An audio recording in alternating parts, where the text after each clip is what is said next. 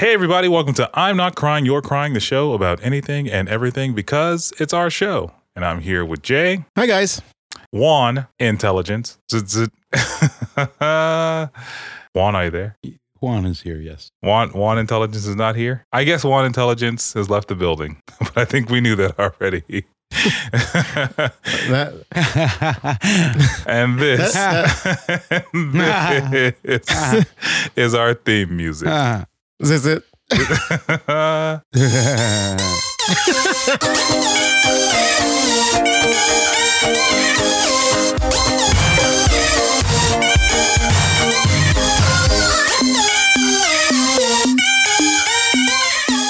All right, everybody, welcome back to I'm Not Crying, You're Crying, Season 6, Episode 10, the finale. We're, we're here at the finale, everybody. You guys, aren't you guys excited about that? I am actually excited. I didn't think we were going to make it this far, dude. Uh, you know, I'm, I'm going to be honest with you. This this episode means that, uh, including this episode, hold on, let, let me check the numbers here. And you guys know I'm horrible at math, but this, I, I know that. Are you also including the episodes that we don't consider episodes? yeah, yeah. uh, Every every episode we've ever produced of this show, whether it be a review or a full blown episode, Produce is such a overstretched. What What do you mean? How, how does it get done if we don't produce it? Yeah, I mean, every consider with this episode included, we will we will have made 82 episodes of this show after this season. Shut Yeah. the front door, Yeah, dude. we will have produced one 82 episodes. You know what that means, right? We're getting close to 100. Yeah, man. Actually. You're you are. If I'm doing Syndication. and please tell me if uh, you tell me if if I'm uh, doing the math wrong here, but I think that means that you're 18 episodes away from eating a dick. Is that is that what it is? I would like you to prove that that was ever said. I mean, I I can. You, I think you know, every time you want to put me on blast like that, you say that and you never insert the audio. So that's not true. I'm pretty sure I insert the audio every time, but uh, Well, Yeah. because you, you have to scroll through a lot of like fuck yous from Juan and death threats from Juan and like him getting upset. And we should just do a don't mon- upset. We should just do a montage of that. We, just, we have. It was in like episode three. No, mean, yeah. season three. yeah. Uh, Um, a montage of death threats from Juan, a Oh, my. montage of uh, of Sean making fun of uh, Juan's mom. It's also true. I do I do do that quite often and then you remind me that she is no longer with us and then I you know I apologize and I should feel horrible but I don't. It is a gift. It's a gift to be this uh uncaring about other people's emotions. I would say you're a genius at it. well, you know, You say a psychopath, but hey, what do I know? to each to each their own. to each their own. You, know- You know why Juan doesn't feel like the show is produced? Is because he doesn't do much to contribute to the show. You know, like he doesn't read the show notes. He doesn't watch the movies that we're really? supposed Did to you did review. you did you read the show notes today, Jay? I read the show notes every week. no, dude. no, you don't. You don't. I remember episodes where you're like, I'm going to be honest, I didn't read them, and then John would make a, a quip of, oh. Uh, one day somebody's gonna read them. So fuck you that you read them every day. Screw Juan, you. Juan, Juan, Juan, prove it.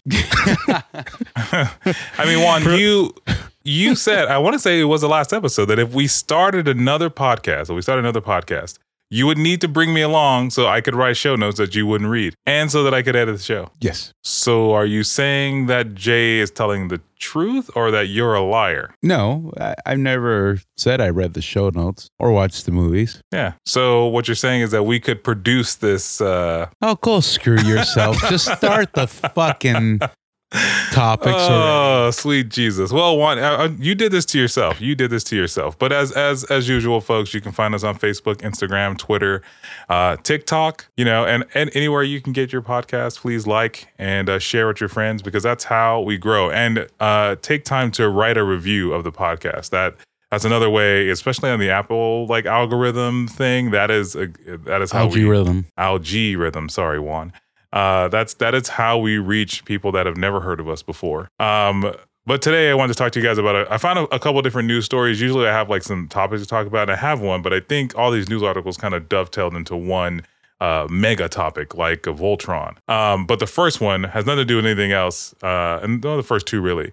But uh, it's your favorite person, Juan, the former president of the United States, Donald Trump. Are we going to talk about how he's a chicken shit and pled the fifth? Well, I, well, the thing is, Juan. So, so I, I, I'm, I'm hoping you have a little more insight here because for those who don't know, um, for those who don't know, uh, one of Trump's places uh, called uh, Mar-a-Lago. Am I saying that right? Mar-a-Lago. Mar-a-Lago. Mar- Mar-a-Lago uh, was raided. Um, because if I'm understanding correctly, he was accused of taking uh, classified. No, no, no, no. Not accused. It, it was proven. It was okay. proven.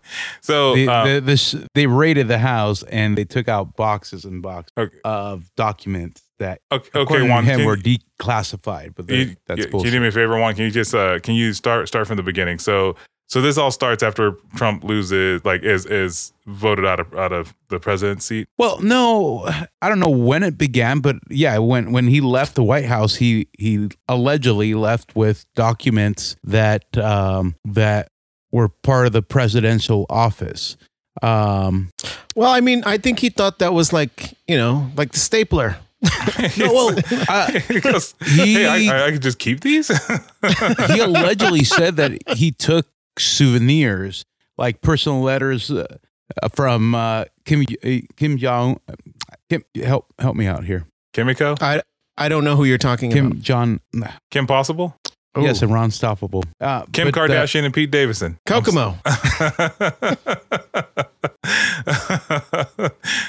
um, anyways, he took uh, uh, documents. Uh, the most recent th- stuff is uh, they're stating that, or he was stating that they were de- declassified, and he was allowed to take them.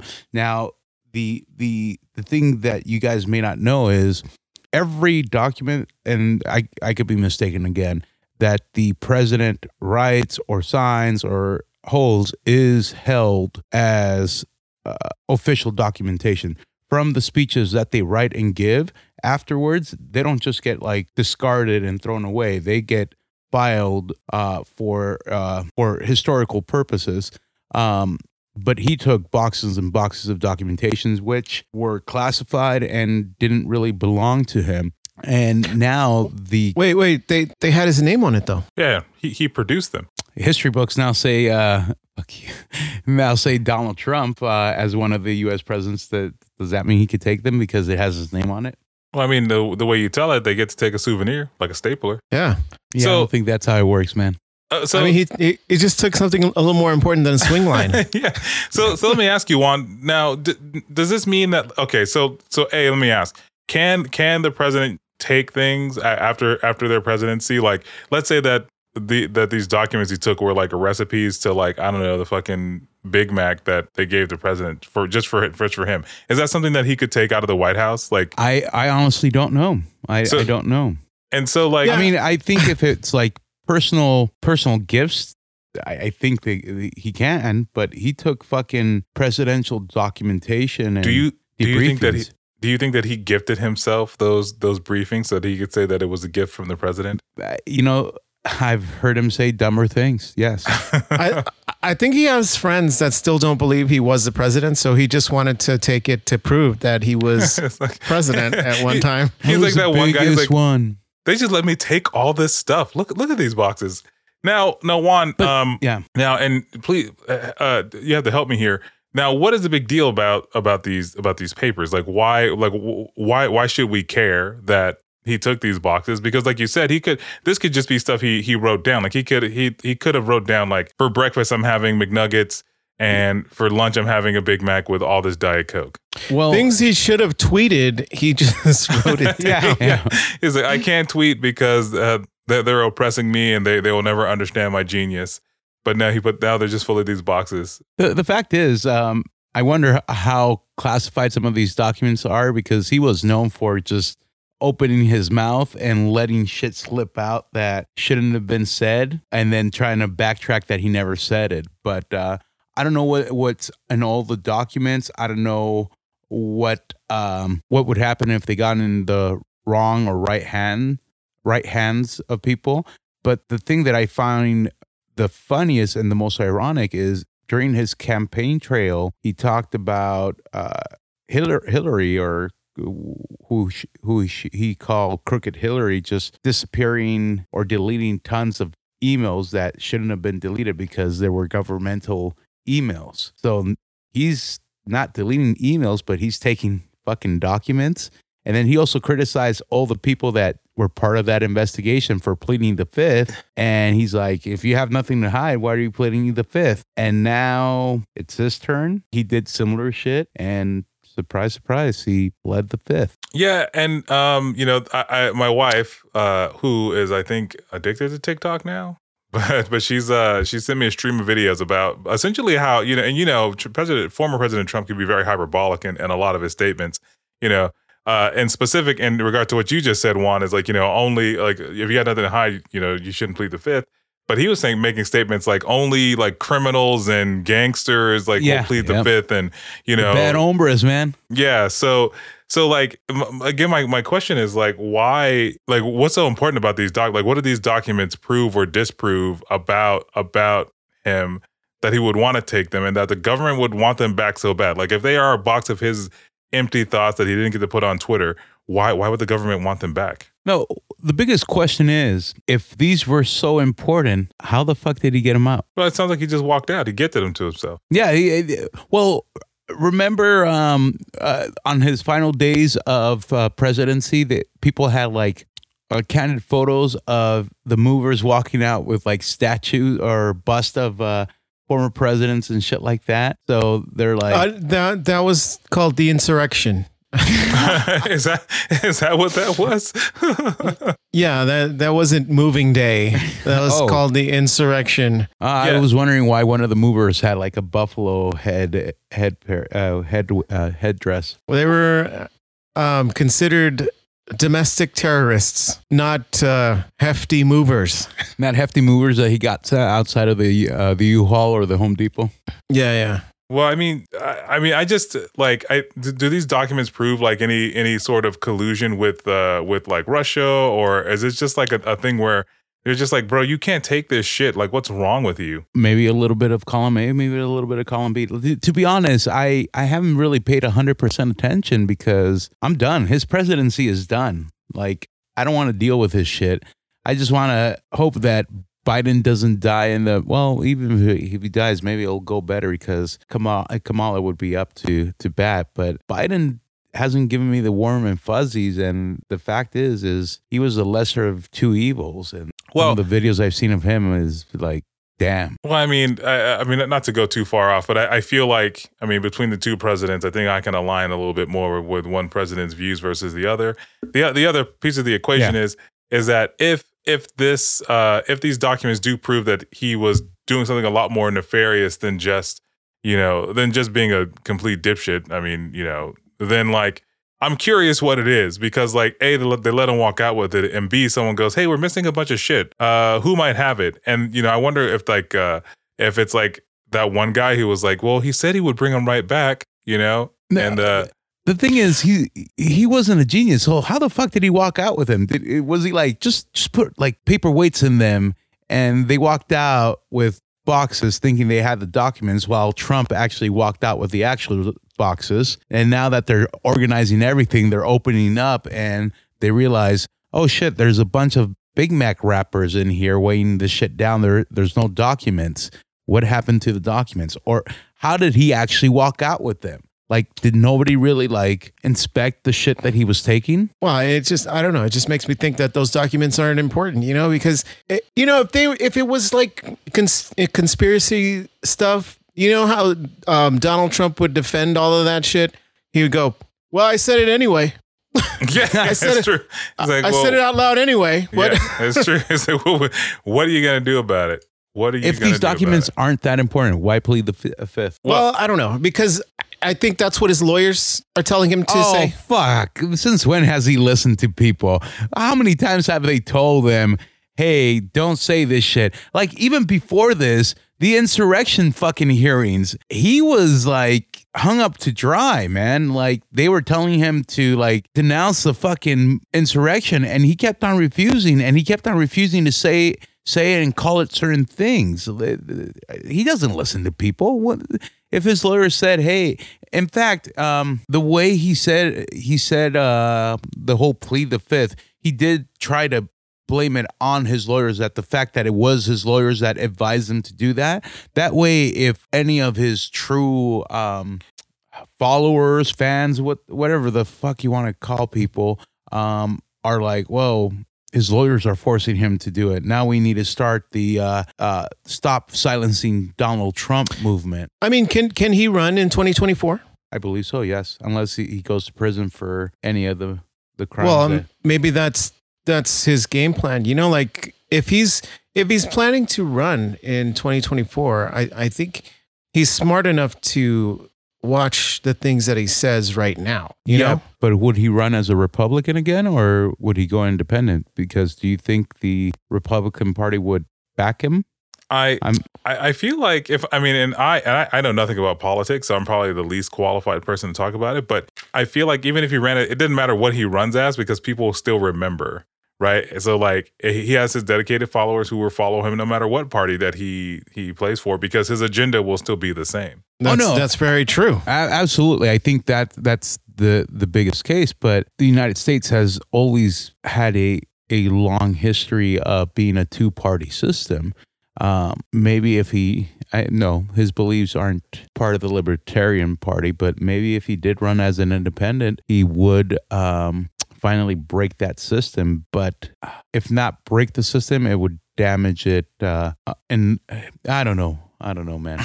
this is wh- this is where we should invite Peter as one of our our guests, man. He he, he actually has some some of the knowledge uh, of this. He has the Peter intelligence, you would say. Yeah, and that does his zip. He has, he, he- he's Piz. He's Piz. Peter intelligence. Z- z- Oh, we can we can have a new uh, political segment, Piz and Jizz. yeah. That's- oh my God. Jay, that's genius. Jay, that is genius. oh man. Um uh but but moving away, moving away. I, I have another thing, and I don't know how Wait, much you before guys we move away, isn't he also in trouble uh, in New York as well? I don't know. Uh, did you read the article? I because I, don't know much about politics either. Yeah, I, I mean, I, I got for me, Juan, I got um, the the crash course of it uh, through through TikTok from my wife, and it's as, uh, literally a lot of people just going, "This idiot stole things from the from the White House that proved that he was doing something, and now the White House wants it back." And he's like, "I don't have it," and then it turns out that motherfucker had it. Yeah, I feel like it's like OJ stealing his jersey again. You know, like Yeah, I do remember that. That Breaking in into Vegas, right? uh, what what was it, Palace Station in, in Las Vegas? yeah, Yeah, that was fun. Um, that's that's that's what put him in prison. Yep, not the murder uh, allegedly, uh, but the, Nah, the bro, fact he that did he stole his own memorabilia back. well, he, he had to teach people to show him some respect, man. Um, He's a juice. Uh, I mean, now can I move on, Juan, or, or yeah, did you? yeah, yeah. Do you want to? Are you sure? Yeah. Okay, good. Uh, moving on, and I don't know how much you guys care about it, but I I know that I found it very surprising when when I when I read it, which is that uh the game, and you guys know who the game is. The game and Eminem are are well, the game dissed Eminem and his new album Drillmatic. Um, do you guys know who the game is? He's a rapper, right? I, I don't know who that is, but I did listen to that song. well, I, yeah, it's it's a ten it's a ten minute diss track um against I don't. Eminem. I don't know if I'd call it a diss track, really, because it, it was. Uh, there was a lot of homages to a lot of uh, Eminem's old work. You know, so Yeah, I mean, well, okay. So uh, to give a little history for those who aren't familiar, the game is a is a West Coast rapper who made his fame in the early 2000s, around the same time that 50 Cent did. Um, he 50 Cent had founded G Unit. G Unit was looking for a way to sway the West Coast crowd in their direction, and Dr. Dre had a young, up and coming West Coast rapper. Uh, that wasn't Kendrick Lamar at the time, although he did have Kendrick Lamar on, on the shelf somewhere back there. But uh, but the game kind of fit the aesthetic that they were going with uh, with G Unit, and so the game becomes the the the prodigy of Dr. Dre, which which means that he's in the same camp that Eminem exists in, the same camp that uh, that uh, uh, Snoop Dogg is in, the same camp of uh, Fifty Cent, Lloyd Banks, and and all of those fun folks. So if you're not familiar, you know, whatever. Um, so that fast G Unit. yeah, yeah, exactly. Yeah, he's part of that whole tie. So you know, it, it that whole thing spun a clothing line. It had shoes. It, it had a whole thing that all kind of fizzled out. And it's it's really it's all uh, the game's fault. So um, when the when the game's first album came out called the documentary, um, it it it went I don't know like double platinum something like that. And this guy had become he had become like the biggest dick. Like he was just like I'm the greatest rapper in the world. Fuck all these motherfuckers. And these you know like the only reason he was even anyone is because 50 Cent had brought him on and was like, yeah man here I'll, I'll help you you know fucking be good at this. And so, um, it, it- so anyway, and he has a falling out with G Unit, and uh, he starts his own like side thing, and he start he starts saying G U not, and he does this. He has this diss track called 300 Bars. It's a whole thing um, where he disses all of G Unit and all of Shady Aftermath Records and blah blah blah. So then um, after that, he goes silent. He's dormant. He's on some things here and there. He has another album that comes out, doesn't do as well, and he is basically radio silent for like the next 15 years until like recently. Um, a couple years ago, uh, during that whole time, he had taken some time. He had dissed Jay Z, who was like he was Jay Z at the time. And again, this is more like rap music history, but he had just released the Black album, which was, was supposed to be his Black, his last album. And that was like, you know, that was basically rap gold and no one could touch that. But the game thought he was such hot shit that he could talk shit about Jay Z. Meanwhile, 50 Cent is like apologizing on, on his behalf to make sure that he keeps, he keeps getting plays like in, in, uh, in states around the world. Or uh, states within the U.S. So anyway, radio silence Sean, again. Sean, you, you do realize we have just lost all our white listeners. Hey, well, hey, listen, man, I try. I try. He's like, oh, I'll, I'll come back when they start talking about Eminem again. um, so, you know, the so he goes radio silent again. Now, he's releasing this album called Drillmatic, which is his last first album, like 10 years, 15 years. And he's been on various like mixtapes and stuff, but he releases this song called The Black Slim Shady. It is a 10 minute supposed diss track to Eminem. I I listened to it. I it it doesn't seem like he's dissing him. You know, it it just. I mean, to to have himself pro, he proclaims himself as the Black Slim, Slim Shady, which is it's a nice te- you know it's a nice sentiment to like. Yeah, he he does he he he does, and I well he he makes a lot of claims in there. The the one claim is that you know uh, he's claiming that Eminem is culturally appropriating uh, you know the black culture, which is why he's so big and. The only reason he's so big is because he keeps a lot of black people around him, and um, he he and I, I don't know how how deep you go into the the Eminem lore or music, uh, Jay, but uh, well, there, there's a song called uh, "Criminal" uh, where he he blanks out the word the the N word, and so in in this song, uh, uh, the Black Slim Shady, he also blanks out a word, the N word, because it rhymes with some other things, and he changes it to black skin. And so, I mean, he he is yes, in many ways paying homage to Eminem. He's mimicking a lot of his flows, a lot of his early early work, a lot of his rhyme schemes, a, a lot of stuff that would just go. I think you just really kind of admire this person in a way that. I mean, you know, imitation is the most sincerest form of flattery. It sounds more like a better diss track than Machine Gun Kelly. Because Machine Gun Kelly dissed Eminem, but at the same time, like complimented him to the point with that when M retaliated against Machine uh, Gun Kelly, didn't he do his diss track going, "Wait, I'm perplexed. You just dissed me, and then you you you criticize me, and all in the same song." So, do you think that the game did similar to Machine Gun Kelly, just done better? Um, I don't know. I don't think it was better.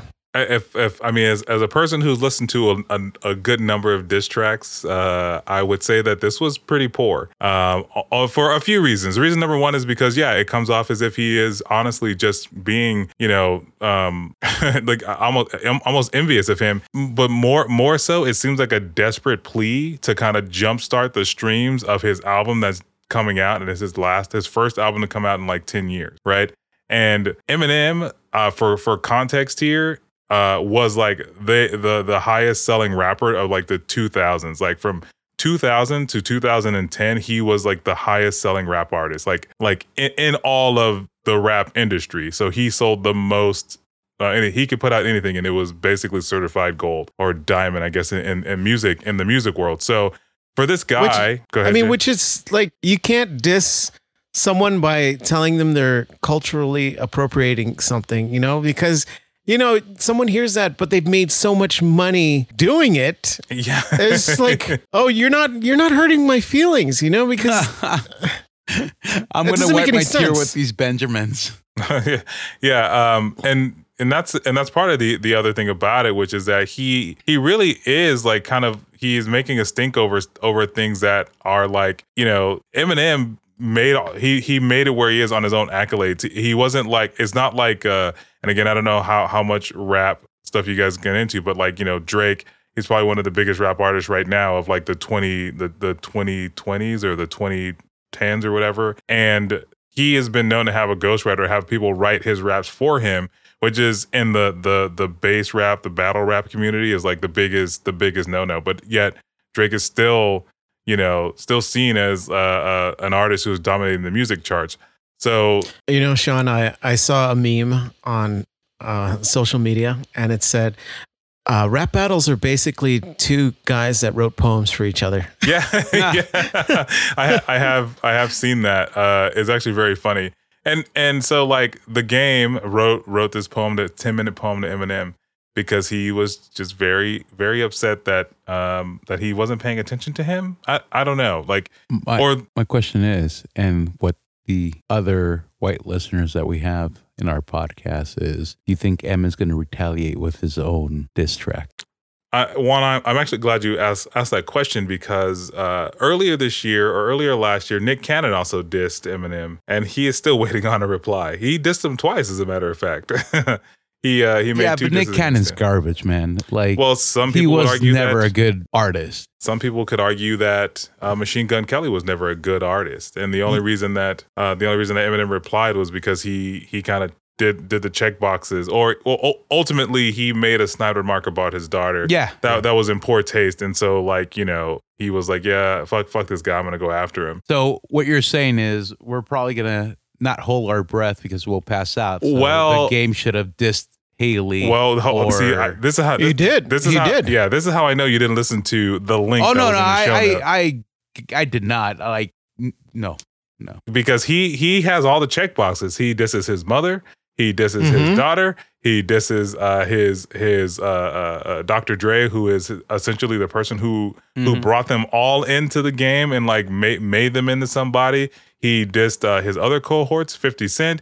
He disses D12. You know, You so- know, he dissed honestly, his best like- friend, the the one that's dead. Uh, the what's his name? Uh, he did. Uh, he even brought up D'Angelo Bailey, which is a call the deep cut from his first album. Um, you know, I felt I felt like it was more disrespectful to Dr. Dre than than anything, you know, because he says he do, he in in the in the song he he really says he's going to do some like dark like yeah, he he yeah, despicable.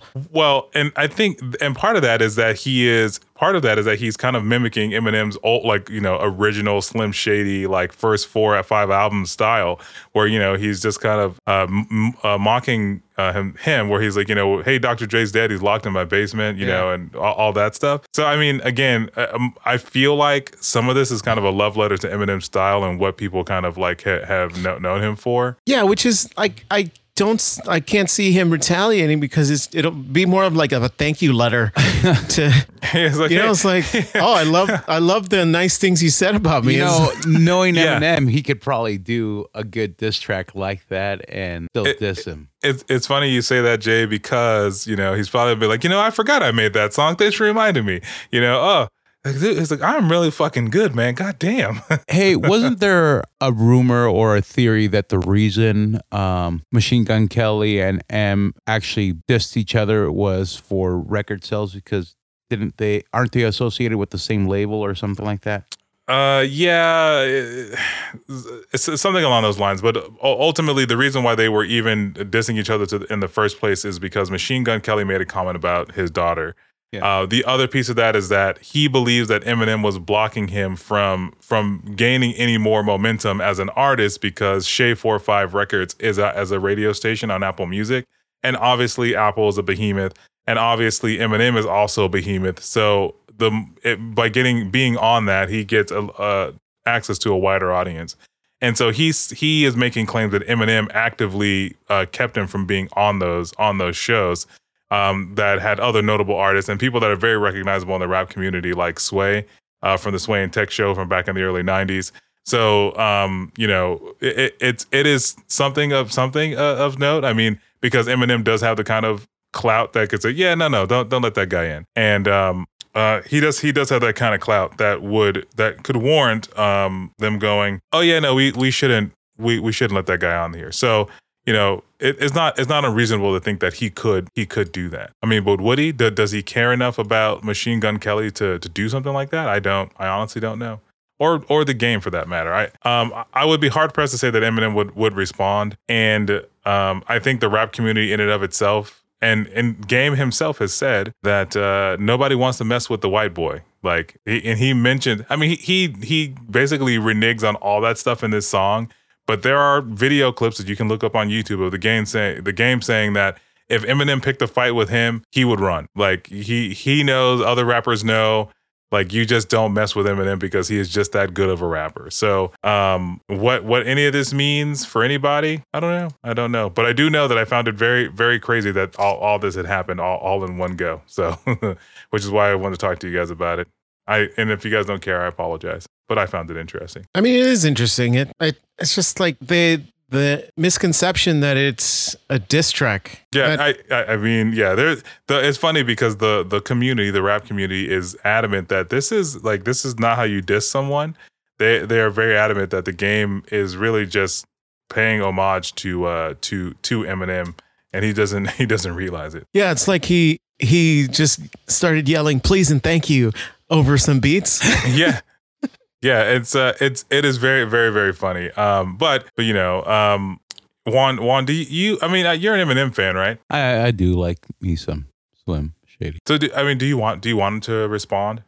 You know, I I don't know. I I think I do because that just hearing him go on the mic again, it's it's pretty damn good. Like he has skills. He has he has a talent that a lot of people that are in this game, no pun intended, um, would like to have. Um, and I also like it when people break down his raps, like when he dissed Machine Gun Kelly. They were like analyzing his lyrics about like when he used like the lyric uh uh you must be Swayze, like saying, Hey, I'm gonna Are you are you to break down his lyrics right now? now I I I really enjoy it. Like, and then it it reminds me when when he uh when he disses people like how good he is, and I, then I go down the rabbit hole on some of his underground shit and and all that stuff. Um, and and how many years has it been since he's released something? It's funny because Eminem also just released Curtain Call 2. Uh, I want to say within the same week that uh, the game released Drillmatic. And the funny thing is that Curtain Call 2 is basically a, a, a culmination of a bunch of different tracks and uh, from different albums, but there's only one new song on there, one new song, and it's still getting more plays than uh, than Drillmatic. so he released uh, the best of. Yeah, he did. He really did. he really did. It's uh, it's it's it's pretty funny, man. Um, so I feel like all all in. I feel like all in. Yeah, uh, the game did this out of some you know Oh, ploy to kind of get some attention because he was releasing an album and he wanted everybody to know. Yeah, it's it's more of like, uh, hey, look at me. I, I made a I made an album and I'm making fun of um, Eminem just to try to get people to buy his, you know, songs. Yeah, yeah, but you know what? You know what? I I'm you know I listened. I did what I skimmed through it and go. I know all these songs, and I I kept going, and I and I.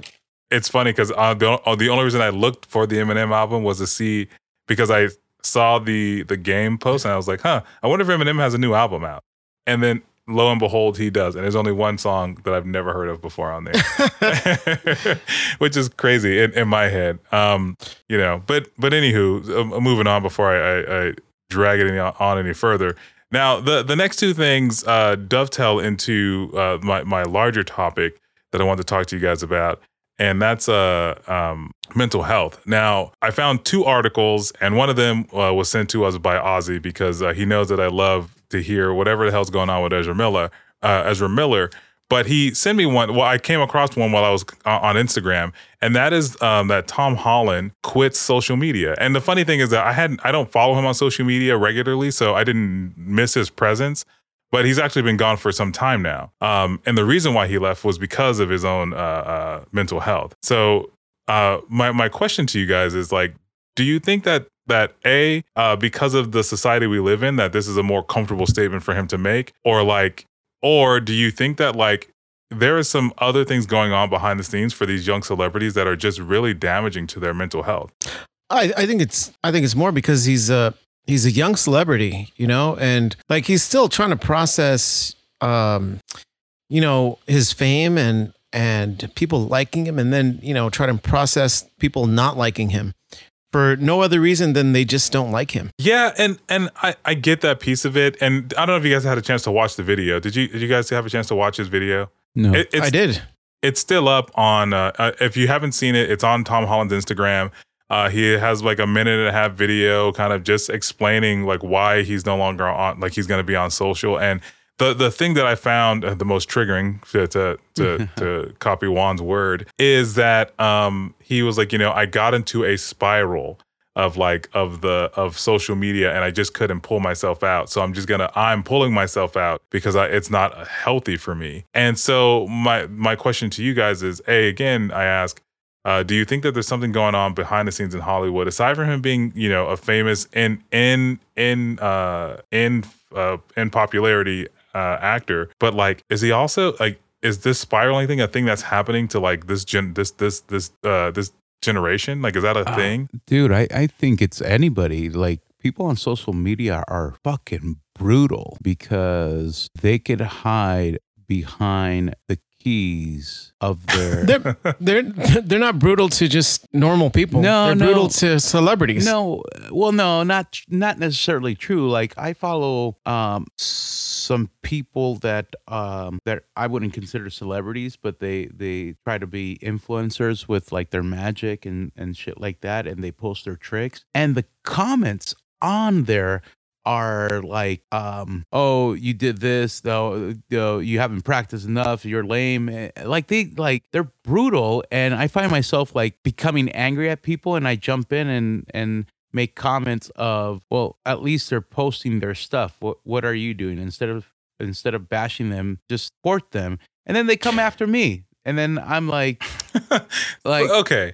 So so it sounds like it sounds like you yourself are prone to spiraling. Eh, that's what it sounds like to me. Like it sounds like no so like it's not spiraling but like I, I see some of the comments that people make toward people trying to get their their stuff out there and they're not necessarily celebrities. Like i don't expect anybody on my friends feed because they're my friends um to to uh to come after me or be brutal on it but like like jay like aren't you afraid of posting some of your your videos on sta- uh, from stand up and having somebody come after you because of one of your jokes Well, here's the thing. I have posted videos of my stand up. Nobody gives a shit. Nobody gives a shit because I am nobody. I am nobody right now. You know, like nobody's going to be like, "Oh, this guy sucks." Because I am nobody, you know, like it's only if you're you if you have a like a, a following. Let's you have a following of uh, like a couple thousand or or ten thousand followers, then that's when people start going after you because you know they you have you have people that'll back you but you're also going to attract those people that are going to be negative towards you. Yeah I- and and like people like us like no one's going to no one's going to bash us you know no one's to you know insult us because we're nobody. Yeah and i and i would argue that that's worse. I would argue that's worse. Here you know here we are uh every week doing this thing putting it out there for a handful of people to enjoy. And no one's telling me that i'm I, my audio sounds horrible or that To i have a buzzing in the background. Well to my face sure. But i mean but again feedback's feedback right? I, I guess my, my my larger question for for this is that like this spiraling, right? This idea that Tom Holland is going check opening blowing opening us his Instagram of one billion, you know, fucking comments to of something he's posted, and one person, two people, three hundreds of them go. I think he has like seven million followers, so maybe you know a hundred thousand of those people go, "Hey, that your hair's ugly. Are you balding?" And then like he's kind of like, yeah You uh, know- like yeah he's he's a 20 something year old kid and then someone comments on there hey your nose is crooked like yeah. So like that just fucks with you as a as a young person And it's like, is is my nose crooked? You know what I mean? And, the thing is, you know, it, and he at the end of the day, he he still gets to be Tom Holland, right? So so like when we talk about mental health and we talk about we talk about like you know uh, wellness and taking time to be well, like taking time away from like literally saying I need to get away from my my my phone or the media. It's like social media, which is almost I don't know. T- it's tied into everything we do almost online. It, it is it's kind of crazy to think that like this guy's just he's trying to take trying to take time away to to to do that. Like he's just saying I need to turn my phone off. But because does that really fix it? He's just ignoring the comments now. well the the thing because is Juan the comments are still going to continue on, whether they're directly on his fucking Instagram or there's a I hate Tom Holland Facebook page, website. They're still going to go on. Uh, but I mean, that's the point. He's taking himself out of that environment, so he doesn't see it. yeah. But it's not just on social media. It, it- Well, it, it's never always only been on social media. Those comments, those things that people are saying, people sit on their couch and watch watch him in spandex and like make all kinds of comments from their couches. He just can't hear them. Like people talk shit all the time, and and like you said, not to his face, not to my face, and and like, b- well, why do I care? Like, why do I care? You know what I mean? Like, like because people genuinely want to be liked. Well, yeah, of course, but I mean, social media is, is now it, it's it's an intimate thing. You know, like you can see a comment. Slide into Dir- Tom Holland's uh, DMs. I mean, it's not like he's going to respond or anything, but you know, He like might. you can you, you can make a you can make a comment that would like genuinely affect a person, you know? And then you have like 10,000 other people agreeing with that comment. It it really like messes with your head, especially when you're young when you you want to be liked by everybody. So so then you know, and and and I, I and I don't know how how how in tune you guys are with like like child celebrities, you know, but like he and he's not necessarily a child celebrity, but he's been acting from a very young age, and he's only kind of achieved this level of stardom within the last like five to ten years because of the the Marvel stuff. So so like I mean, do you think that we will see some kind of like crazy physical spiral, right? Where like in a, you, you you remember how like how crazy it was to see like Britney Spears like shave her head and then be put under this conservatorship and have her kids taken away when when like from one night to the next she seemed like a completely normal like like nothing was going on, right? Because we don't we don't have a, an insight to that at, sitting on this side of it. You know, I feel like it's going to be worse for young female celebrities Mhm. uh, because you know they their whole thing is being young and pretty and and sexy. Once they start hearing, "Oh, you're not that pretty," or "You you're not," you know, "You're not this," or "You're not that," it really affects um, people when you're young, and it because they're still trying to shape their identity. Yeah, and and and I think well, Jay, you bring up a good point with which I was gonna drive to, which is that like I think a and and I won't just say for female, but I'll say both both men and women and, and females as they kind of uh, they take in this the social media. The ideal physical form changes with the week's fad. Like uh, I remember, I think I remember the first one I remember hearing about was this Kylie Jenner like lip thing that they were like sucking on these like water bottles for and like people were going to the fucking hospital for. Um, there's another one where people were putting glue in their hair, trying to get it to like be as slick as possible. And so like, you know, the the the ideal physical form changes, you know, from fad to fad. It's like these kids who are trying to form their identity both mentally and physically and just kind of like they're they they don't like they don't know what to change into. You know what I mean? Like they, they don't know what body like shape to aim for because it's changing. You know what I mean? Yeah, and it's really sad because you know someone will go from their early twenties and then transition to their late twenties and feel like they're um, you know obsolete or you know unattractive because they went from twenty four to twenty five. Yeah. Yeah, know? yeah, yeah. Oh man, the mileage I got in that one year. you know, and and it's it's one of those things that I think that social media has just become a really unhealthy tool to kind of uh to, it really has become an unhealthy mirror that people are, are using to to calibrate their own experiences with. And um, I, I think it was you, Juan, who said that you had like uh, someone in your family who was like really obsessed about posting this uh, picture to make sure that it had like the right uh, ambiance, No, the it, right. it wasn't somebody in my family. It was somebody that I witnessed many, many, many years ago. They were 13. Now they're they're adults, but I remember them posting a picture and making sure it was done, and then just hitting the fucking refresh button to make sure they got like, and then seeing the uh, the sigh of relief when they got their first like. But like, I find it crazy that someone's seeking that level of validation. Uh, like almost, I mean, you just said the age of 13 and now they're what, 15 now? Like no, no, that, no. The, now they're like twenties, married. that is in their DNA. That's in their mental Mm-hmm. DNA. Like that is just part of it's a it's a norm. It's a social norm for them. Which means that like 20 years from now, when like likes and and swipes and all this shit isn't what what helps you like figure out what, what's hip. Like how, how do you like how do you even how do you identify yourself? Like if you go, well, I used to be able to just get likes, but now I don't have that anymore. Well, then it forces people to kind of uh, find their identity. You know, um, You mean to tell me that you want like this 30 year old, this middle aged person to find their identity? Like, you know, quarter age person, like start looking for their identity again? honest, honestly, some people go their whole lives and they never find their identity. You know, I, they just I agree with that. um yeah it's just it's just really sad with uh, social media social media is it's just damaging to people's self-esteem and and their ego like the ego is the biggest thing that once like people's ego gets bruised it's just it just tears people apart you know like nobody a lot most people can't handle their ego just being bruised slightly Yeah, it's true. Yeah. it's true. And I think the male ego, the, the male ego is, I think, it's uh, known for being especially fragile. You know what I mean? So I, I, I don't know. And I, and I'm, I'm kind of curious, like, as in, as in, like, what has really driven this? Like, like, you know, Tom Holland is, and I think he's still in a relationship with Zendaya, right? I think we talked about this last week.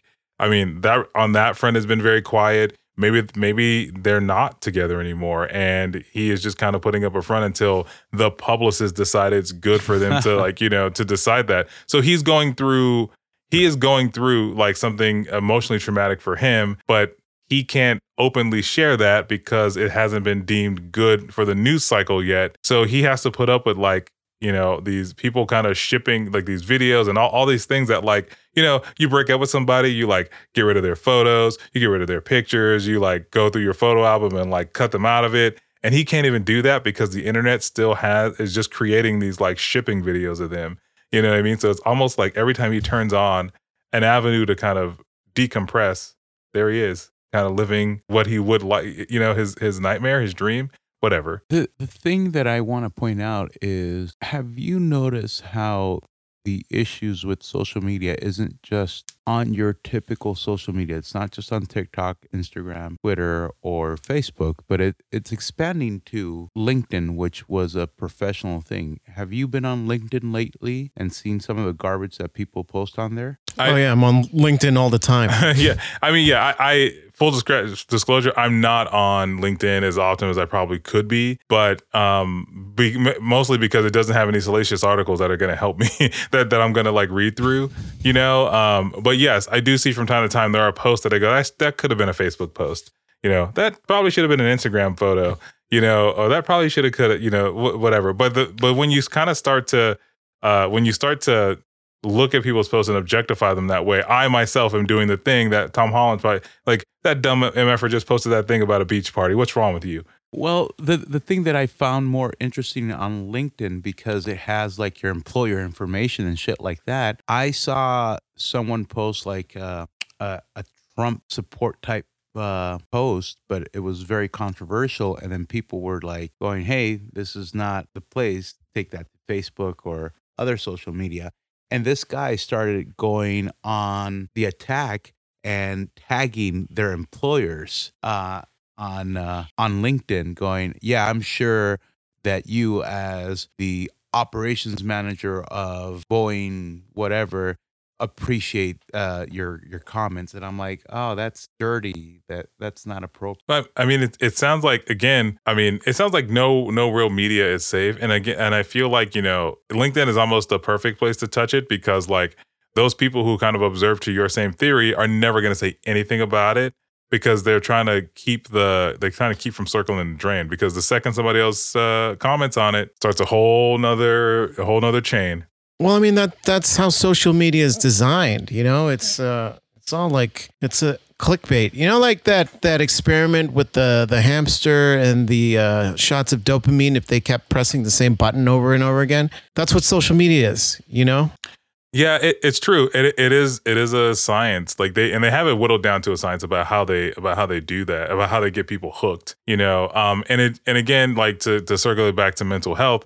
You know, people are hooked on on that dopamine, and they may not even recognize their actions as irregular or or even inappropriate because there are a there is a class of people who are cheering them on, and there's another class of folks who for all intent and purposes, uh, are just not saying anything and sitting back and watching shit happen. You know, and I think you know uh, that is kind of what happened with Ezra Miller because we ta- we talked about him. I want to say two weeks ago, and and Jay was like, "Well, he hasn't come out and said anything, so I mean, what whatever. You know, I'll I'll I'll believe whatever whatever he admits to almost." Um, and so I sent you guys an article in the show notes, which I know Juan didn't read, but uh, Juan, um, but Juan, just for the for those who are keeping up at home.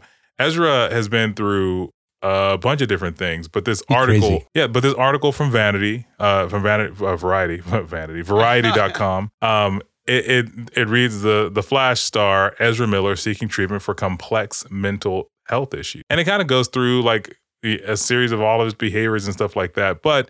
His statements, um, his his statement, his direct quote is, "I'm, ha- I'm recently gone through a time of intense crisis. I understand that I am suffering from complex mental health issues and have begun ongoing treatment. Um, I want to apologize to everyone that I have alarmed and upset with my past behavior. I'm committed to doing the necessary work to get back into a healthy, safe, and productive stage in my life. Um, and that's So- a, go ahead. Go ahead. So, a couple questions. Do you think somebody had an intervention and he realized that he's crazy, or do you think it's a publicist saying, "Hey, you've gone off the deep end. You you need to reel it back in"? And what the heck is complex? Like, what exactly is he having? I mean, it's it's obvious. It's obvious that it's a PR um, Yeah. thing. The, yeah, I, I, my want to answer your first question. I think that this is this is this is two things. The first thing is that yes, it is absolutely PR to control the narrative for Ezra Miller. Because my second thing is that this Flash movie is set to release in June 2023, which it's that's over less than a year from now, right? But in between that time, I want to say we have other DC properties that are coming out that are going to keep reminding people that there's like a thing happening with Ezra Miller. And so, from a news cycle standpoint, I think they have to put this to bed. You know, they go, well, I think he apologized, and we move on to the next thing. I mean, yeah, this motherfucker threw a chair at someone. He beat the shit out of a woman. He broke into a house. He choked someone. I mean, he he's been through a list of things, and not just in the last like in the and the last time we talked about it, but over the course of a couple years, he's been doing a bunch of things. So, Juan, to answer your question, I absolutely think that this was PR. But what does complex mental issues mean? Does it matter? It could mean anything. It could mean that he open. It could mean that he's having trouble uh, uh disassociative, uh, and I, I'm, I'm to butcher the word, but it could it could honestly mean that he doesn't recognize himself to be the person that he sees. Right? Yeah, dis- dissociative identity disorder. Yeah, it, it could mean that. It could mean it could mean that he really just uh, is a crazy person who is trying to seek help on, on ways to curb his crazy impulses. He may just have anger issues, you know? Yeah, he yeah he may just be angry at what I don't know. You know, he has a privileged life. From what I from the outside looking in, it would seem like his life is very privileged. He's lucky. He gets to do things other people can't do. Yeah, he had the perks of being a wallflower. and the fastest man alive, all in the same year, I think. so you know, um, yeah, it, it so is- what you're saying is this is a PR Will Smith type of I think so. I mean, all a lot of it is just PR. You know, they have they they have movies to sell. They're not going to sell a lot of movies if he's doing the things that he's doing and he's not saying anything. yeah, if he's not getting help, right? Like, like I think I think you like last week when we talked about uh, the guy who was a pedophile but has a cure for cancer, right? You ask if he was in jail, meaning like you want to know if he's paying a penance before you like shoot up his his uh, his magical cure because otherwise you feel a little more guilty about taking it. And so here is here is you know the the the social prison is like oh he's getting help so I can watch the Flash movie and not feel so bad. You know what I mean? Take my magic wonder drug. Just yeah. just so, just so you know, I touch little boys. it cures everything though. It cures everything. Yeah, except for pedophilia. In fact, it prob- probably a side effect. um, but yeah, it is one of the things that I, I think that like you know this is obviously engineered by I, I I feel like it's obviously engineered, and I'm not belittling any troubles that Ezra is going through because he could absolutely be having some complex mental issues that I will never understand because I'm not him. But this this apology, he could have just disappeared. Like he, he could have disappeared. He could have removed himself from the news cycle. But this comment right here says to me that Warner Brothers, DC, they're just like, listen, we got to get this movie out in like eight months, nine months. And I just need people to know that we are trying to help him. yeah, I mean, they already scrapped the Batgirl movie uh, they can't scrap the Flash movie, you know, or recast because it's just too much money to spend. Yeah, it's like they look. We've shot ninety nine point nine percent, and we can't. I mean, they, I mean, honestly, if they wanted, it, it's coming out in eight months. They could probably pay for a horrible mustache job if they want it. You know what I mean? Like uh, just digital digitize somebody's face over his body at this point. They should cast ugly Sonic in the Flash movie. That would be gotta go fast. Uh, uh, I mean, you know, so I, I, I don't know, man. You know, it's I think from a societal standpoint, I feel like we they have we have to see this in this in this news cycle so that we know that we feel better about spending about spending that money on, on the movie if, if it does come out. It's supposed to come out in theaters. So yeah, I'm you know, I'm going to be honest. I was really excited about the Flash movie. Yeah, yeah, and I, I still am because I think I mean from a from a as a comic book reader, lover, uh, understander of like uh, of of the story, the Flashpoint story is probably one of the best Flash stories. Uh, aside from Flash Rebirth, like from like the early 2000s, in my personal opinion, and I I want to see it brought to life. You know what I mean? So if it means I gotta you know put aside you know Ezra Miller, like you know brainwashing this little kid beating up this girl in a bar fight and then breaking into these people's houses that I think we're taking care of him. You know, maybe making sure he gets help is the way we do that. Yeah, it, it really puts a strain on your moral compass. yeah, yeah, man.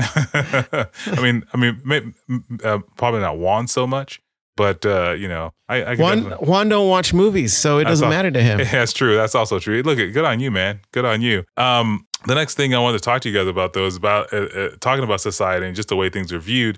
You know, um, Juan brought up a, a really good uh, point the other day that we are talking. It was about the service industry, and I have it here in the show notes is who who is serving who in the service industry, and um, I, I and I think this is this is a, an offshoot of the Great Resignation we talked about. I want to say either this season or last season. I, I can't remember if I'm being honest, but um, you know, it, are we living in an age where where society at large just feels more entitled than they have before?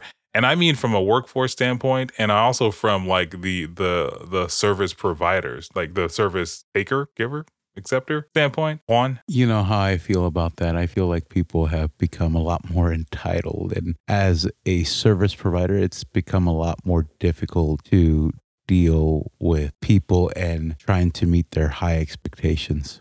I don't think they're really high. Really? Yeah. What do you think then? I think people just don't want to. Um, they just don't want to work for. They just don't want to work for somebody else. You know, like we've had a whole year to think about whether or not our job makes us happy. Mm-hmm. And for a lot of people, they realize it doesn't. Yeah. So but they, is, they need their job. Do you think this is what's going to end up opening up uh, the path for robots to take over oh, the basic? You mean like oh, the self checkouts?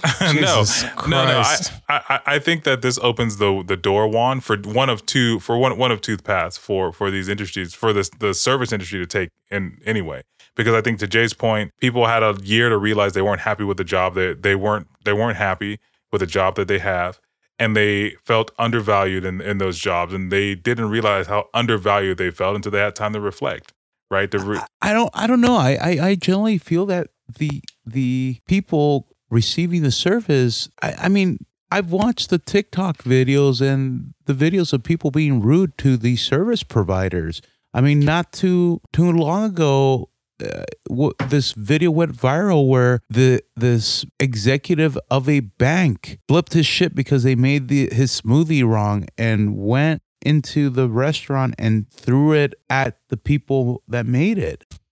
Yeah, but I mean, those TikTok videos are kind of blips of incidents in like, uh, like if you take society as a whole, those little blips of in, of, uh, of those incidents, they it it's not happening everywhere, you know? Yeah, I think um I well I I think we're tackling two issues, but from from we're tackling the same issue but from two different angles. So I, I'm specifically talking about um the the provider of the service, their expectation from their employer, and the people that they are providing service to.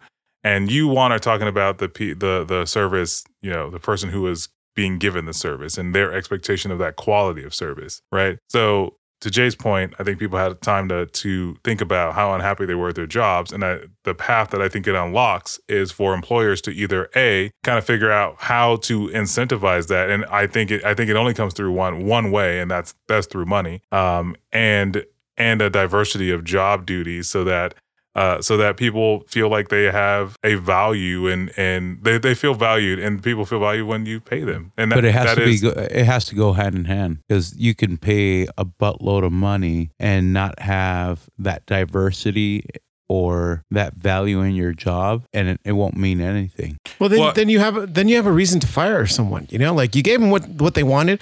They're not they're not uh, you know happier about it. Then you know there should be a discussion. Yeah, and so then so then Juan, to your point, there there are lots of lots of uh, Facebook, TikTok, Instagram, uh, Twitter videos of people who are being given service, and the quality of that service doesn't meet their expectation. And um, You know, but- there's a. I'm sorry to cut you off, uh, No, Sean, ahead. but there's a there's a commercial. I don't know if it's Wendy's or something, but they do like this, uh, like hot fry something, uh, and then they have the one employee that goes around and he gives everyone high fives, but he says high fry. You know, he says high fry. He goes around and says high fry to all the other employees, which in the commercial they're they're really annoyed by it. And I was watching this commercial, and I I said to um, somebody that was watching the commercial, I was like, why don't they just fire that guy? Like, he's really annoying. Um, and why don't they just fire that guy? why, why why didn't they just fire him? Is it because he's, a high, he's a high fry guy? Is that why? Yeah, I, I mean, he he doesn't really. It doesn't look like he's really contributing much other than you know getting under people's skin. Uh, so I was like, why didn't they just fire that guy? Well, I mean, because he's uh, you know, he's uh, he's the guy. You know, he's uh, he's the high fry guy. He's getting on people's nerves, but he's also making somebody's day out there. Somebody's. Yeah, but I mean, I, I- feel like a lot of a lot of uh, employees are not happy, mainly because they feel unappreciated. You know, like like I feel like a lot of people complaining about workers. The I think the biggest complaint they they give about a lot of uh, workers in like these you know minimum wage paying jobs is they just don't look happy. Yeah. Um. You know, and I and the the fact of the matter is, is that you know, like, and when you work in the service industry, you are typically working when other people are out having a good time, right? Like, you know, people don't just go to Starbucks because that's part of their shift. They go to Starbucks because they are on a, a lunch break or they got time before they go do some other thing in their day. You know, meanwhile, you're yelling at them about not ha- about the coffee not being hot enough, you're not being enough foam, or not being sweet enough. or not having the spinach and feta wrap available which is possibly going to be discontinued but go on Oh, someone sounds like a Karen. Yeah. no no i've actually feel a lot of sympathy for them because i've been in line when they're getting ripped over something they have no control over Yeah, so I mean, I, I feel like um uh that all in, you know what I mean? That like, yeah, most yeah, there's some people who just have uh RBF, just resting bitch face, you know, and so people are just kind of expect them to always kind of be be this dolphin dolphin to have a built-in smile on their face. So do, do you think that's an unrealistic expectation, Jay? Well, I mean, here's the thing. It's um, a lot of the the people that work in the service industry industry are, are young people, you know. Mhm. So you have you have people in the real world that are yelling at them, and then you see uh, they see their friends on social media and they, they start to get FOMO, you know. So that kind of affects how they feel at work, you know. Like they don't want to be here because all their friends are having fun. Yeah, that's also true. Yeah, I think, and I think FOMO, and and again, I think you you touched on it earlier, Jay. The, just the very idea that um that like they're not going to be in there and their friends are going to be out doing something else while you're stuck here is another reason why people just are unhappy in their jobs because you because then you look at social media and you see this person living their best life. Meanwhile, that that Instagram post could be from two weeks ago when they had like you know an extra hundred bucks and they're spending to go on some some escapade, you know, and but it gives you that dopamine hit immediately, and then you immediately feel bad about yourself because you're not able to do that and you don't know why, and it kind of sends you down this spiral. So how how can you be happy in a place where you're watching other people live the life you want to live? Yeah, and then you get yelled at because you're unhappy at your job. what you're saying is it all boils back to social media no, I'm not saying that. I'm just saying it, it is part of it, though. Yeah, I, I think I, I think social media plays the the part that social media plays is about kind of feeding into this self deprecating love that people have or self deprecating yeah self deprecating relationship people have with the very idea that they are unhappy right in the in like in their in their job. Now the service industry in and of themselves like you're getting yelled at about being unhappy, but literally the existence you live out, outside of there is showing you what your life could be. But it's it's really funny because I, I I work with a lot of young people and a lot of them are very miserable, you know. But I when I do uh like Zoom comedy shows or comedy shows in person, they're I'm working with um older people, like people in their like 30s, 40s, and 50s, and they seem happier, happier than than a lot of the 20 something year olds that you know they have they have a lot of uh, potential. They have their whole life ahead of them. They're very they're young and, and attractive, but they they're all miserable.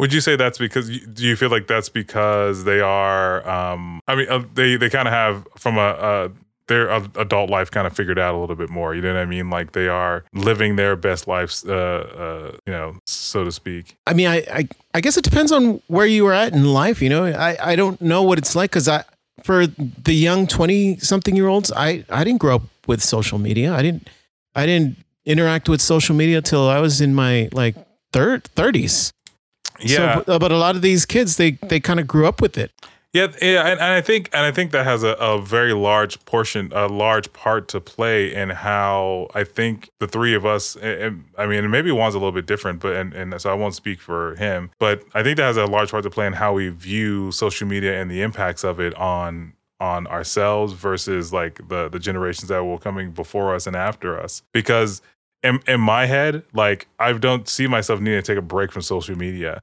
I don't see myself like trying to keep up with the Joneses, Joneses, so to speak, on social media. It's it's a thing that exists, and absolutely like it, it's uh, it's it's fun to look at. But like I, I don't go, oh man, how come I can't have that triple soiled? Why can't you know? What I mean, why why can't my life be you know as happy as these other folks? You know, what I mean, what, what? But I mean, then again, it we're like our social media isn't as popular as some other people's social media. You know, like that's also. I, I mean, no offense. Like we, I don't have. I don't have a couple like twenty thousand followers. You know, like if I did, I I, I think it'd be a, a, different in a different situation where I, it'd be annoyed by it. I I would probably be like I don't I don't want to be on here anymore. Yeah, I got uh I go ahead, Juan, sorry. Um going back to this whole social media thing and and like uh Tom Holland but um, why doesn't he just have a professional handle his social media? Because he's still a kid. No, but like a, he's a celebrity. Like yeah, but he's still a kid. No, no. But the thing is, social media is big on their celebrityhood. Um, why not have a social media manager handle it? There's people that that do that for a living. Um, not everybody handles their own social media. Uh, well, some people go, okay, Jay, it's time for you to post a video about how much you love Wheaties and post it. And then they answer questions or ignore questions. Juan, when you were 21, uh, what, I wasn't was a celebrity. Most... You you you've made it time and time again a clear distinction that we're nobodies, and uh, it doesn't really affect us the same way that uh, it affects the celebrities. But so but why you were, why suddenly you were also, have them play by the same fucking rules that we're playing? Because he's still just a kid, you know. He's still No, just you- a you twenty-something-year-old kid. of the fucking coin and say he's just a kid, but yet he's a fucking celebrity. he's a he's a child celebrity. That Yeah. it, it it's different. It's different. Uh, yeah, I, and and and I'm I'm not just I'm I'm not like taking Jay's side to, to make you sound crazy, Juan. But I think to Jay's point, he Tom Holland is a twenty something year old kid, right? It probably occurred to him that he should get a social media manager. But what what you think you think some you think some other kid is gonna let some other kid handle their social media because they know better, they know better about themselves? Have a separate social media account. Have one for his publicity and have another one where his Tomas Holland. I, I don't know. But that, that I mean that doesn't sound like something a 20 year old kid would think of doing. You know, like he still wants to be liked by everybody. It's it's funny because when I think about people who have their their social media is handled is not it's it the first people that come to my mind are not kids. You know who comes to mind? Like Brad, I don't think Brad Pitt has ever posted anything on social media himself. Yeah, I don't. I, I don't. I, I, don't think that uh, Halle Berry's ever posted thing, anything on social media herself. I don't think that like George Clooney handles his own Instagram. You know what I mean? If if he even has one. Yeah, he yeah. probably doesn't give a shit about. Yeah. you, you know what I mean? Like like when I think about people who who handle people's social media, I I yeah, I I never think I don't think Zendaya has someone handling her social media. I don't think that Harry Styles has someone handling his social media.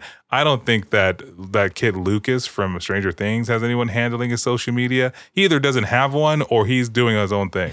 Yeah, I'm sure probably before Tom Holland became Spider Man, he was following uh whatever Marvel Instagram or or feed that like he was probably following like Robert Downey Jr. who wasn't even posting stuff on his own and he thought, "Oh wow, this is this is the life." Yeah. And then he be he he gets entered into he gets thrown into that that lifestyle and he just doesn't know how to handle it. Yeah, man. So, and I don't know. I, I mean, m- maybe there's a little bit of difference there, but I, I feel like the biggest difference is this that like his kid brain is not going. I got to find somebody to do this for me. I don't think that's his. uh I don't. I don't No. think that's his first thought. He wants to know what are people saying about me? Do they still like me? You know? He's like, I mean, do they like me? I mean, it. They, they seem like they were cool that other time I spoke to them. I mean, do you, yeah, I don't know. I, you know, Juan, it's uh, You know when when Magic Johnson first became a Laker, uh, he was this kid from uh, I want to say Michigan, like, and he was just this kind of like like small town kid, but he had like these big city dreams. Came to L.A. and he just started like fucking every girl that got thrown his way, you know, like.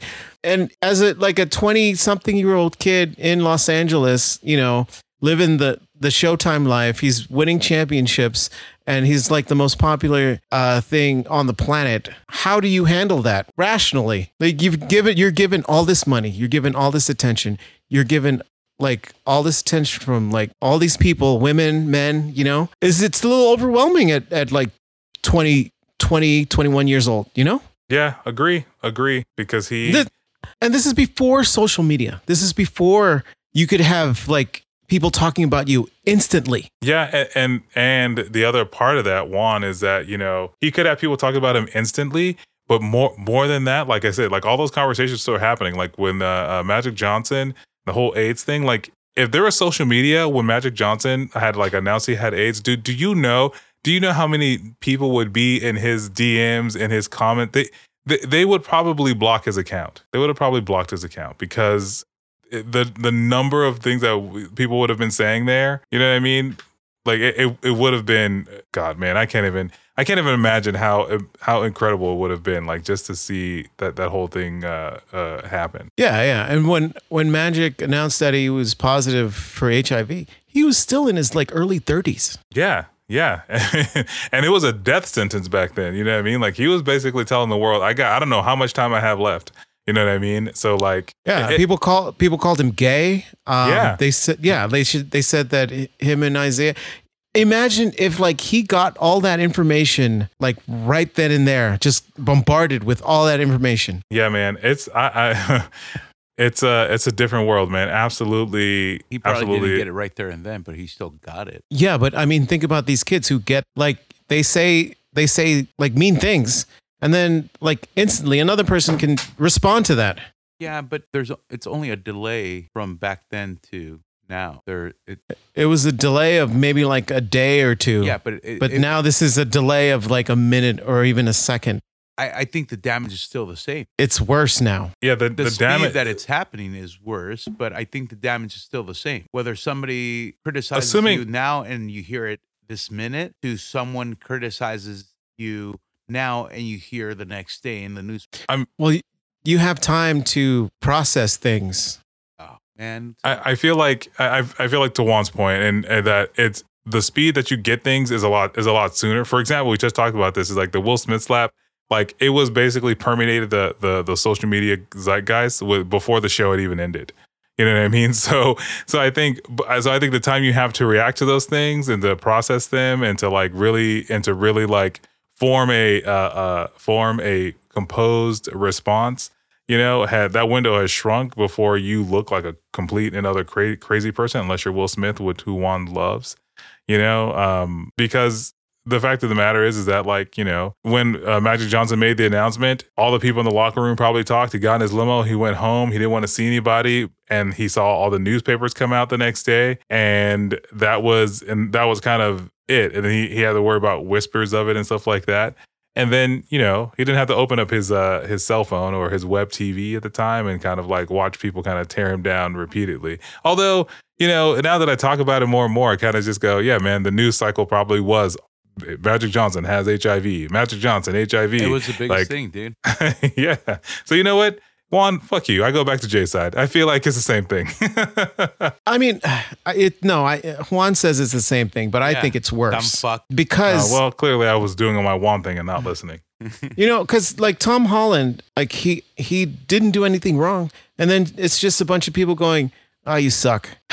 Yeah, that, I mean that's social media in a nutshell. Though it's just and I think and Juan said that earlier, which is you know, it's like hey uh, hey Tom, yeah, you suck, man. All you right, suck. Yeah, and and- back then, without social media, they still had it. Fucking, how many reviewers would see a fucking movie and bash the actor? I mean, even Siskel and Ebert, there was like, uh, I can't remember which actors they disliked that no matter what they were in, they fucking hated their gut. And Robin Williams went through through that shit. Like, no matter what he did and how he did it, people would always criticize him. Yes, it wasn't done immediate or it was done immediately, but he didn't find out about it until the following day when the newspapers and news articles and reviews came out. But the damage is the damage. I, yeah, but I mean, Robin Williams uh, suffered from depression for a very long time. Yeah. most probably because of of a lot of the things people said about him in articles and stuff like that. But you think about you think about that with someone younger, where they're getting all of that information a lot sooner. So if they're if they're going through some kind of mental health issue and they're just c- constantly being bombarded by that that stuff you know like it it's only a matter of time where like the suicide rates just uh, rise in like younger younger generations you know because it, it's just something they, they cannot handle Yeah, and and I, I think and I think to that point, Jay, I think there has been studies that have proven that like a, a an analogous uh, correlation between uh, the rise of social media and popularity and the suicide rates of of teenagers. So you know, oh Jesus Christ, did it die? Anywho, um, yeah. So I, I'm I'm not too surprised to. I, I'm, I wouldn't I wouldn't be surprised if there was even like even more stuff that that was kind of like that fed into that. Um, moving on to light lighten the topic a little bit. Juan, you you had another thing you want to talk about, which is essentially like your bucket list item. Now, No, but well that's re- that's gonna lighten the, the topic well, I mean, think only we- because before we do our shit, you should proclaim who the fucking gauntlet winner is because we're not doing it this week. I would proclaim it, but I feel like I proclaimed it last week. Well, eh, normally we You- we do the you did. tune in until our final episode to say who won. But it's Well, you obvious that- lost. yeah, no, well, that's because you cheated. you cheated, lost yeah. you lost i came in second and sean was the clear winner of this gauntlet By I finally have a many gauntlet under my belt. Um, well, uh, I I finished the gauntlet with 20 points this season. Jay finished uh, very close behind at 14, and Juan, you finished at seven, and six of those were pity points. Oh, fuck off. Pity points. I earned. Yeah, you did through pity. You earned them through pity. I pity you. I pity Not the the la- fool. like the last time when he cheated Yeah. When, when did I cheat? You- here we go again. The circle is complete. Yeah, I won my um, gauntlet fair and square. What, what was the first gauntlet to begin with? Uh, that's when we were doing uh, one must go. Oh, yeah, yeah. Yeah, that's right. yeah. No, Yeah. that was the second gauntlet, wasn't it? No, that was the first one. We started Yeah. doing uh, um, songs or movie songs. The next one, Yeah, and No, we've done and like Juan, three gauntlets. Or, and, And Juan cheat. Juan cheated on the last one. yeah. You cheated. You you Googled it or Alexa wait, it did or I whatever. win? Did I win last one or I thought No, you won. cheated. And you, you cheated, and you still lost. Oh, Yeah, that. yeah. Jay Jay won. Jay has won the last two. You won the first one. Jay won the, the next two. Uh, you cheated and won, and then I. This is the first one I've won. So I think this is our fourth or fifth gauntlet. If I'm if I am keeping up. If I'm kind of curious And to see what our, our, our new gauntlet is going to be. Uh, so that I can keep winning, it'll be the same thing and the same songs, and I'll pick the same numbers. I have a plan. I'm gonna Walla Desma this. I think that I think that in the spirit of Eminem in the game, we should do diss or praise, and then we get random stories and we try to figure out are they dissing them or praising. Juan, if you want to put those uh those articles together, absolutely, we we can do that. Yeah, Juan. If you can figure out the scoring, find the articles, put them in the folder, do all that, then yeah, man, I'm all for it. How many untouched songs do we have? Uh, I don't know. You do you want me to look right now? Um, I I think we do another gauntlet of songs. this guy. Oh, all of a sudden now there's work for you to do. You want to all of a sudden not do it? How how can What a what a lazy fuck. yeah, man. Again, Work we produced Smart, this episode. not hard. You're not even working smart, stupid. I am. I'm letting somebody else. No, else you do just it. yeah, you, you're a lazy fuck. Oh, how dude. many fucking gauntlets have you put together, asshole? Well, Juan, I mean, the point. I I think the point that we all know here is that you don't uh you don't produce any show notes. Yeah, you don't do much on this podcast, really. You show up, you talk. We give you a minute, and even those minutes are like, eh. Yeah, I I mean, we gave you like two weeks warning that you're gonna have a minute too. You could have talked about anything, but you talked about circuses like eight times. I do like circuses, though. yeah. Um. In fact, Cir- Circus Vargas is in town, John, but no animals. Yeah, that seems like some information I don't I don't really care about if I'm being uh 100% honest. but hey, that's all right. I'm very excited because uh, Dragon Ball Super Superhero comes out. It's going to be dubbed. Comes out on What's uh, that? Something for only cool kids, okay? Cartoon Comes or a out- movie? It's a cartoon movie, man. But it comes out tomorrow. So I got that going for me. Um, you know, I'm not a fan of Dragon Ball Z. oh man, so good. It's so good. It's not for Yeah. everybody, but it's I I know it's funny. Um, I had done the uh, the show at the Burbank Comedy Festival, and I was walking with my friend to the elevator, and he's he was talking about that Dragon Ball Z movie that's coming out, and I told uh, and we gotten in the elevator, and then uh, he goes, I said, "Ah, I'm not really a big fan of Dragon Ball Z, and this stranger in the elevator turns and goes, but have you guys watched Akira? well, I mean, that would be the only other. That's like the that's the anime guy. Like if you, that's the guy. He's like, if you don't know anything about anime, you shut your mouth because Akira, Akira is the guy. You know what I mean? Like, yeah, yeah, yeah. I don't he know was what an older Akira guy. He was an he, yeah. Would you wouldn't know. Uh, he was an older guy, and it was just like Dragon Ball was after his time, and he's still like, uh, would you have you guys watched Akira? like you guys don't know nothing because Akira started it all. I mean, he's not wrong, but it's just uh, it's always the it's the trump card. It's the, it's like yeah, yeah. It's the be all. yeah, it, it's it's the anime community's Dark Knight. You know what I mean? It's like, Oh yeah, yeah, yeah. It's Yeah. like that movie was fucked up, right? He was like, yeah, yeah. Uh, there's been so much more anime after Akira that Yeah, so it's uh, you know, it is oh god, there's just there's so much stuff going on, man, that I'm just I'm just excited that uh I'm excited that there is another Dragon Ball movie. That's uh I I personally I love Dragon Ball Z. It's one of my favorite uh one of my favorite animes to have come out. You know, I do. I did like Dragon Ball um, before Dragon Ball Z because it was funny. You know, Dragon Ball Z just got really serious and they started yelling at each other, and I was like, "What is going on?" That yelling is the best part, man. Yelling, grandstanding, getting the shit beat out of you is why it's just I- fun. I- Yeah, I, I know. I just I just couldn't get into it. You know, like they were yelling for at least two episodes before they started fighting each other for three episodes, and then Yeah, it's uh yeah, no, no, that is that is part of it though. That is that is uh that is absolutely part of it. So I get it. I get it. Juan, you I know for a fact don't watch any anime, so I know. I when I was a kid, I watched the entire series of Dragon Ball. Um, got a little bit into Dragon Ball Z, and then uh, they weren't airing it in Mexico. And then I w- only knew that there was Dragon Ball Z, and then Dragon Ball GT. Um, but yeah, we, we don't talk about Dragon Ball GT. why is that? It's uh it's it's they skipped it in Dragon Ball Super. It, it was a weird, different. Uh, it wasn't made by the original creator of Dragon Ball, so it's not looked at as uh, as canon. Uh, but yeah, uh, I did watch that. Uh, I also watched Sailor Moon, and uh, there was who was your favorite Sailor Scout? Mars.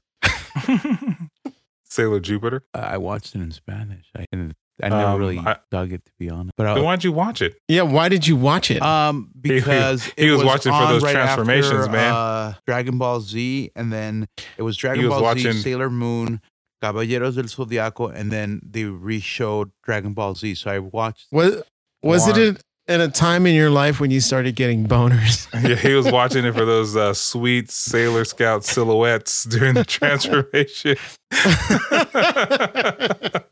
Something's happening in my pants. I don't know what's happening to me. Did she start praying at that point? I, th- I think I'm dying. I got rigor mortis in my dick. I can't walk when I watch Sailor Moon. Red Rocket. oh, sweet Jesus. oh man,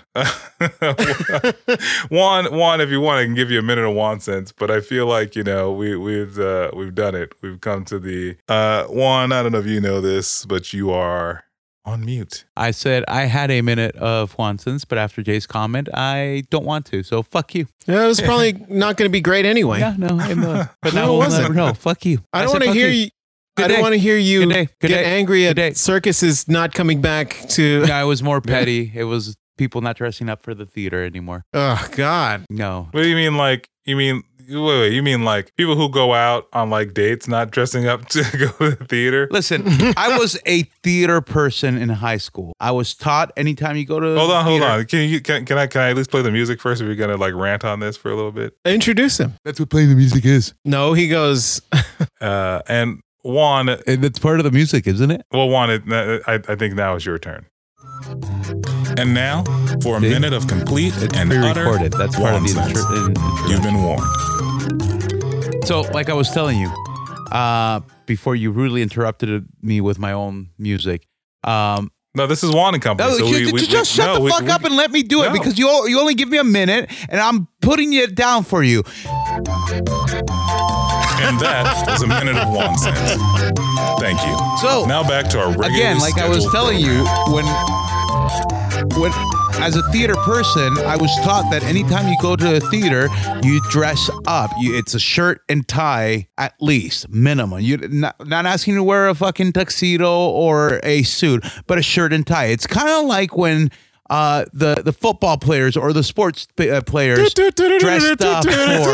No, I'm being serious. Like I, w- it, it's it's sad, but people don't dress up for the theater anymore. Like I went to see Moulin Rouge this past Tuesday, and a guy was there in basketball short, shorts and a t-shirt. And the, you know what? Screw you. Dress up, man.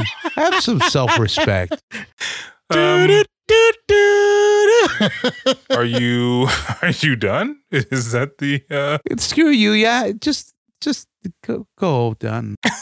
go go go done? Me me me Juan done now? I'm done. Just dress up. You heard him, folks. Yeah, everyone. If you're going out to the theater, make sure you put on your best suit. No, That's come right. on. It's not old timey. It's just, and I'm not saying a suit. Just, never mind. Never mind. Make sure you're wearing your hat and your tie. Ladies, make sure you're wearing your finest bustiers. That uh, they have tickets on sale, man, and uh, I I mean, it, anybody can buy those tickets. I if this, if I if some guy can show up wearing basketball shorts, then I definitely don't have to dress up. I mean, they let him in, Juan. They let him in. So whose fault is it? Is it his fault or the people who let him in? I'm going to go to the theater wearing a Speedo and socks. Uh, just like Borat. yeah, Juan. I, I guess. Yeah. I mean, are you done, Juan? You're done. You're done. no, right? listen. Yes, I'm done. I'm done. Okay. Well, everybody, um, I'm glad that Juan's done. Thanks, man. Uh, well, that's the end of this season. Uh, do you think that social media is going to be the downfall of this society? Do you think that Tom Holland's ever going to recover? Do you think he's still fucking Zendaya? Is that why he's so depressed now? Do you think Juan is ever going to make any sense during Juan sense? Tell us. We want to know. And most importantly, make sure you wear your finest three piece suit to the theater. That's also true. It's not Yes. a three piece suit. It just dress up, man. Have some self respect. Anyways, um, don't forget to rate and review us on iTunes. You can find us on any of your uh, social media platforms, uh, which is the devil, Facebook, Amazon, Instagram, and Twitter. Our handle is at INCYC Show. You could email us your suggestions or comments, incycshow at gmail.com. Or you can leave us a voicemail. Just follow the link in our show notes at uh, www.anchor.fm forward slash INCYC show. We also have merchandise, uh, a lot of merch uh, in partnership with lindamyra.com. Get your very own I'm Not Crying, You're Crying uh, shirt. Just follow the link in the show notes. And if you don't want to wear a shirt like uh, the rest of us, uh, they have other cool merchandise that uh, you can buy from them. Thank you guys. And seriously, dress up for the theater, guys. And if you're curious about what you're supposed to wear at the theater, make sure you email Juan Ledesma and he'll tell you what's appropriate. And if you don't wear the right outfit, the Juan monster will come out and criticize your attire on social media, and you'll know instantly. to your face. to, to your face on social media. Well, good night. We did it again. Here's the season seven. Juan, 18 more episodes, and you have a dick to eat, bro. Congratulations. Congratulations. Goodbye, Jizz. Goodbye, Jizz. Zzz, He's embracing it. It's happening. No. Juan intelligence. Oh God. Just end. end